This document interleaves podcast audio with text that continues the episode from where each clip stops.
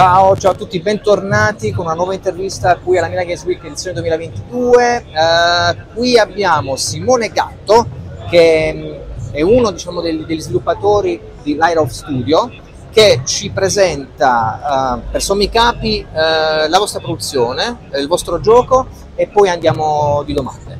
Vai, perfetto. Come si chiama il, il vostro prodotto? Imago Beyond the Nightmares, un survival horror investigativo mh, dalle tinte oniriche, sinteticamente. Un videogioco in cui si vestono i panni di un detective che indaga sulla scomparsa di un bambino e diciamo che viene sovrastato dalla sua realtà onirica.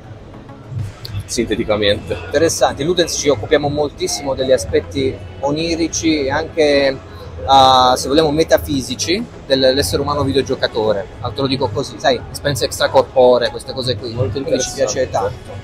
Uh, ma adesso che ti abbiamo fatto introdurre veramente il tuo videogioco, ovviamente ci sta la domanda filosofica, Ok. che è quella marzulliana. Cos'è per te un videogioco, Simone? Allora, per me eh, essenzialmente un videogioco, dalla mia prospettiva, è ehm, un'esperienza fortemente introspettiva che spinge, eh, diciamo, l'elemento più importante del videogioco dal mio punto di vista è l'esperienza in quanto catarsi, cioè la ricerca proprio catartica, eh, so come dire, di una risoluzione interiore attraverso proprio l'esperienza interattiva. Cioè, credo ehm, che l'aspetto più interessante del videogioco sia questo, cioè affrontare proprio un'esperienza di, di qualunque tipo, purché questa porta a una catarsi personale, a una, come si può dire, a uno sfogo, a una risoluzione personale. Questo è l'aspetto che sicuramente mm, mi interessa di più del videogioco personalmente. Sai, ho letto il libro di Alfie Baum, tradotto ultimamente in italiano, Il sogno videoludico. La prefazione di Matteo Bittanti dice praticamente, indagando il videogioco dal punto di vista psicanalitico, i videogiochi sono eh, sogni, sono allucinazioni altrui che noi viviamo consensualmente. Io nel, nel prossimo Ludens indago molto l'aspetto del game designer come figura, diciamo, di costruttore di mondi che eh, chiede fondamentalmente al videogiocatore di vivere in quel mondo, di creare. Game designer parlo ovviamente di sviluppatore in generale, io considero l'autorialità come una cosa liquida, collettiva, non è solo la visione di una persona. Quindi mi piace questo aspetto legato al sogno della vostra produzione perché credo che sia molto attinente a quello che il videogioco fa quando il, videogioco, il videogiocatore si interfaccia. Qualsiasi prodotto può essere un arcade, un coin-op come un esplorativo in prima persona, d'accordo. Un po' il sogno nel sogno. Il sogno del sogno. Il videogioco può essere un sogno del sogno. Qua stiamo proprio nel filosofico onirico, pesante. Eh, Simone, se dovessi definire il vostro videogioco da un punto di vista filosofico esistenziale, su cosa dovrebbe portare a riflettere o a considerare riguardo alla vita e alla società? E in che modo ciò che veicola è rilevante rispetto ad altre produzioni sul mercato? Ma eh, io credo che la, la particolarità di Mago sia sicuramente la struttura narrativa. Il nostro è un survival horror, la, la struttura di gioco è quella un, abbastanza tipica di un survival horror, gioco di sopravvivenza con investigazione, parla quei linguaggi lì. Noi siamo andati ad affrontare l'aspetto narrativo in un modo abbastanza inedito. In genere il survival horror non va molto a fondo con la narrazione e la narrazione è spesso superficiale, soprattutto nell'horror commerciale. E noi abbiamo approfondito molto da quel punto di vista, la narrazione è articolata e complessa, si muove su binari che riguardano proprio l'introspezione umana, la vita eh, del protagonista, che in qualche modo fa da specchio a quella del giocatore e lo induce poi a riflessioni eh, sui suoi problemi eh, che possono essere facilmente condivisibili condivisi o riconoscibili dalla persona. E La soggettività, scusami se ti interrompo, del protagonista può essere specchiata in un discorso sociale più ampio o rimane confinata in lui? assolutamente, assolutamente. Diciamo che lui è un po' un escamotage narrativo per parlare di due temi abbastanza importanti che sono, eh, come si può dire, rapporto genitore-figlio e capitalismo, che è un discorso molto complesso, noi abbiamo cercato di affrontarlo dalla nostra prospettiva. Sì. non è stato semplice, ci abbiamo provato e quindi diciamo che sì, la riflessione viene spostata in quella direzione lì attraverso questo protagonista che in qualche modo è una vittima del capitalismo Nel gioco questo detective si trova eh, diciamo, a investigare sulla scomparsa del nipote di un petroliere. Il suo mandante è un petroliere questo petroliere emblematicamente rappresenta il capitalismo nella costruzione che abbiamo eh, generato. E, il gioco ti porta a una riflessione attraverso quello sviluppo della trama su quanto il capitalismo possa, eh, come si può dire, sconvol- sconvolgere il mondo interiore ed emotivo di un bambino eh, la trama va in avanti, c'è uno sviluppo narrativo nel presente, eh, ma è anche retroattiva e ti porta a riscoprire il passato del protagonista nella sua vita infantile, quindi nella sua vita domestica quando era un bambino. Quindi tu vedi proprio il mondo dalla prospettiva del bambino sì. che subisce via via l'influenza di una situazione familiare che è subordinata alle imposizioni del, del capitalismo. Dal punto di vista, come si può dire, dell'alienazione familiare. Eh, ti faccio una domanda su questo, saltando direttamente alla domanda che temevi. Ok. Questo è difficile. Non ti preoccupare, la, la, faccio semplice, cerco di declinarla in modo che sia okay. rispondibile. Uh, perché è molto legato, secondo me, è calzante con l'aspetto di cui hai trattato. Questo del capitalismo, ad esempio. La domanda è, sai che i videogiochi possono, possono essere considerati una delle poche forme di comunicazione capaci di conseguire allo stesso tempo mito, cioè la storia, e il rito, le meccaniche di gioco. Uh, ci sono molti game designer praticamente che, uh, per esempio, Dan Greenwald, che è il creative director di Forza Motorsport, sì. è un laureato nelle regioni comparate. Oppure um, Terry Canava, che ha scritto, che ha sviluppato Don't Look Back, ha riletto il mito di Orfeo Euridice obbligando il protagonista a affrontare tutti i quadri di gioco al contrario senza voltarsi. Okay. La domanda è, lo sviluppo del, del vostro videogioco avete riflettuto immagino su queste componenti mito e rito per valutarne la pertinenza, cioè come questo fattore del capitalismo all'interno del storytelling, del muovere anche la storia, è declinata a livello di meccaniche. Ok, ok. Beh, sicuramente, eh, non so come dire, lo, abbiamo cercato di creare proprio una, un'esperienza soggettiva tramite la prospettiva del giocatore, eh, non solo sul piano proprio visivo, artistico, visuale, ma proprio delle emozioni.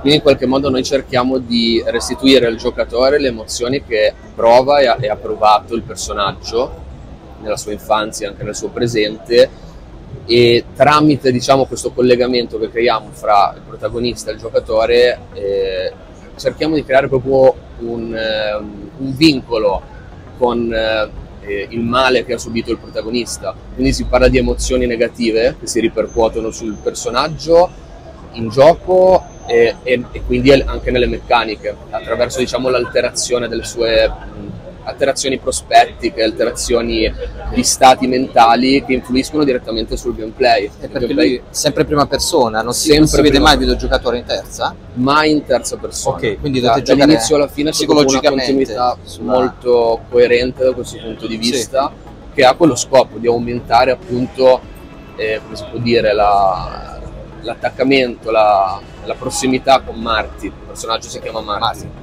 è interessante, siamo in una fiera consumer, la Milan Games Week, dove è tutto votato dal punto di vista capitalistico allo spingere, a triggerare la gente ad acquistare fondamentalmente. Sarebbe interessante una declinazione videoludica della fiera, della fiera Milan Games Week dove in soggettiva magari nel, nell'interfaccia quando vedo si avvicini ad una, un booth con dei fumetti, action figures, che ne so, qualcosa, sale, che ne so, la stamina, ti senti più potente per cacciare poi la mano nel portafoglio e tirare fuori i soldi. Qualcosa di simile. Che Potrebbe lega... anche avere successo una cosa simile. e, e, e, devi fare button mashing praticamente per abbassare questa, questo trigger fino a quando annulli il desiderio, perché altrimenti il desiderio viene ingenerato da quello che è attorno e torni a casa senza le mutande o in mutande, dai, siamo fascia protetta. Eh, grazie mille Simone, ti faccio un altro paio di domande. Sì. Sulla critica videoludica e la stampa di settore. Pensi che la critica videoludica possa avere un peso diverso per il videogioco indipendente rispetto alle grandi produzioni con alto budget? Credete che il videogioco indipendente dovrebbe rientrare in categorie e strumenti critici diversi rispetto al modello del consiglio per gli acquisti? Assolutamente sì, credo che l'approfondimento sia inevitabile eh, non so come dire, da una parte c'è un, come dire, noto che le testate tendono a distanziarsi dall'idea di educare il pubblico come se non fosse loro competenza, eh, ma credo che sia l'unico modo di aiutare veramente, come si può dire, l'ambiente indie, approfondendo, cioè non, non lo si può trattare da una, da una, prospettiva superficiale per far sì che le persone lo capiscono, proprio per via anche della sua complessità, cioè l'indie è, più complesso del gioco commerciale, no? come si può dire, del gioco mainstream, della produzione mainstream, e, tendenzialmente. E quindi io credo che il modo migliore ci sia per creare un ponte fra eh, le persone, e, i fruitori e, e, l'idea di indie, soprattutto qui in Italia, eh, sia quella di, di, un approccio approfondito, eh, però in qualche modo edulcorato per il pubblico. Quindi diciamo non una trattazione superficiale, sì. una trattazione mirata ma un po' edulcorata per far sì che sia eh, raggiungibile da tutti. È interessante questo aspetto, sai perché? perché di solito si tenderebbe a pensare l'opposto, cioè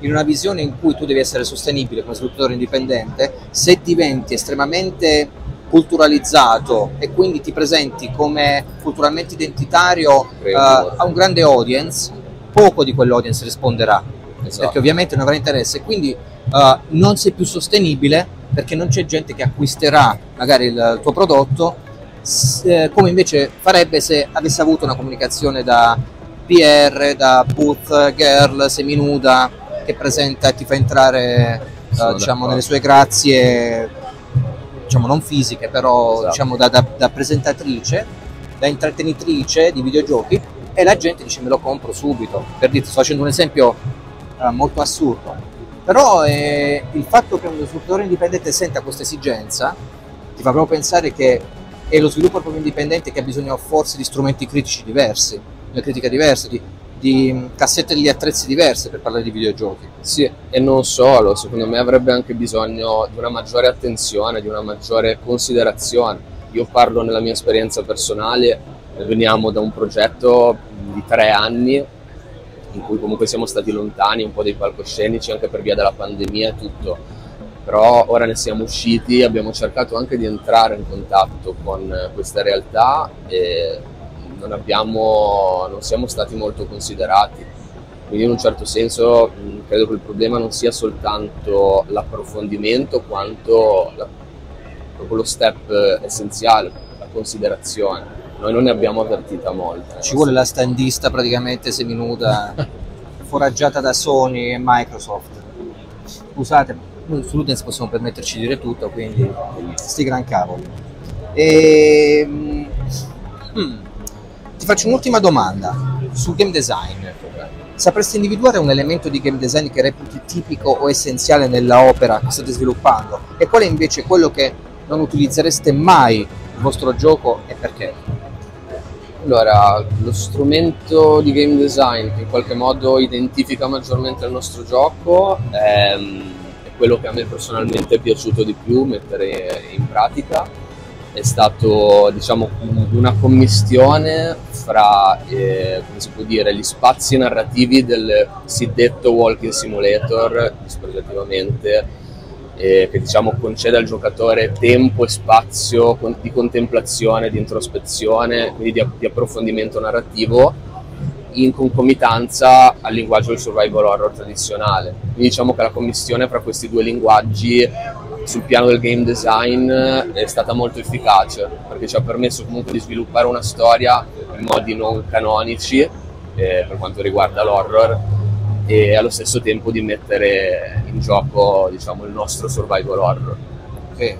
Questa è, sul piano game design è questo. C'è qualche elemento non, di game design che a te non piace solitamente, anche visto nelle proposte ovviamente altrui, negli sviluppi altrui? Mm non saprei. No. Se faccio un esempio, tipo chi fa game as service, chi ti sputa fuori subito dal gioco in modo che tu investi più tempo, chi dà dei rinforzi, perché così dici, ah se... Sì, sì diciamo che quelle dinamiche non, non, non le apprezzo molto personalmente, eh, però capisco perché vengono impiegate talvolta, discorso economico. Eh, sì, personalmente non, penso che non la impiegherei per il mio gusto personale. produzione quindi è esente da questo tipo di visione. È una Ok. storia che va dall'inizio alla fine e si conclude nella sua eh, totalità. Mi fa piacere parlare con te, vorrei chiudere ma devo fare un'ultima domanda.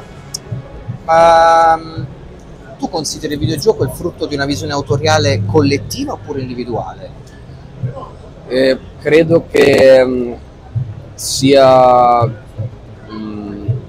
alla fine penso che sia preponderante la, la collettività, ma che il focus individuale sia in qualche modo l'anima della produzione. Però alla fine, eh, come si può dire, quel focus senza il collettivo intorno non, non raggiunge il suo massimo potenziale. eh. Quindi credo che sia sia un'opera individuale, in parte un'opera individuale, in parte un'opera eh, basata sulla collettività. Eh, non so dire sinceramente quale sia la parte preponderante delle due. Devo ancora capirlo, onestamente. È interessante, È il mio in primo ricerca. gioco. Sei in ricerca e quindi è giusto. Noi l'abbiamo analizzato nel prossimo Ludens 3 Virtualis, un aspetto legato alla liquidità autoriale di ciò che il videogioco fa, mh, è presente al videogiocatore quando vi si interfaccia. Ma questo è un discorso che faremo a parte. Grazie mille Simone del tuo tempo. Grazie a voi. È stato un piacere e di te crocetissime per il vostro- la vostra esperienza. Ok, Grazie, Grazie. mille. Grazie mille.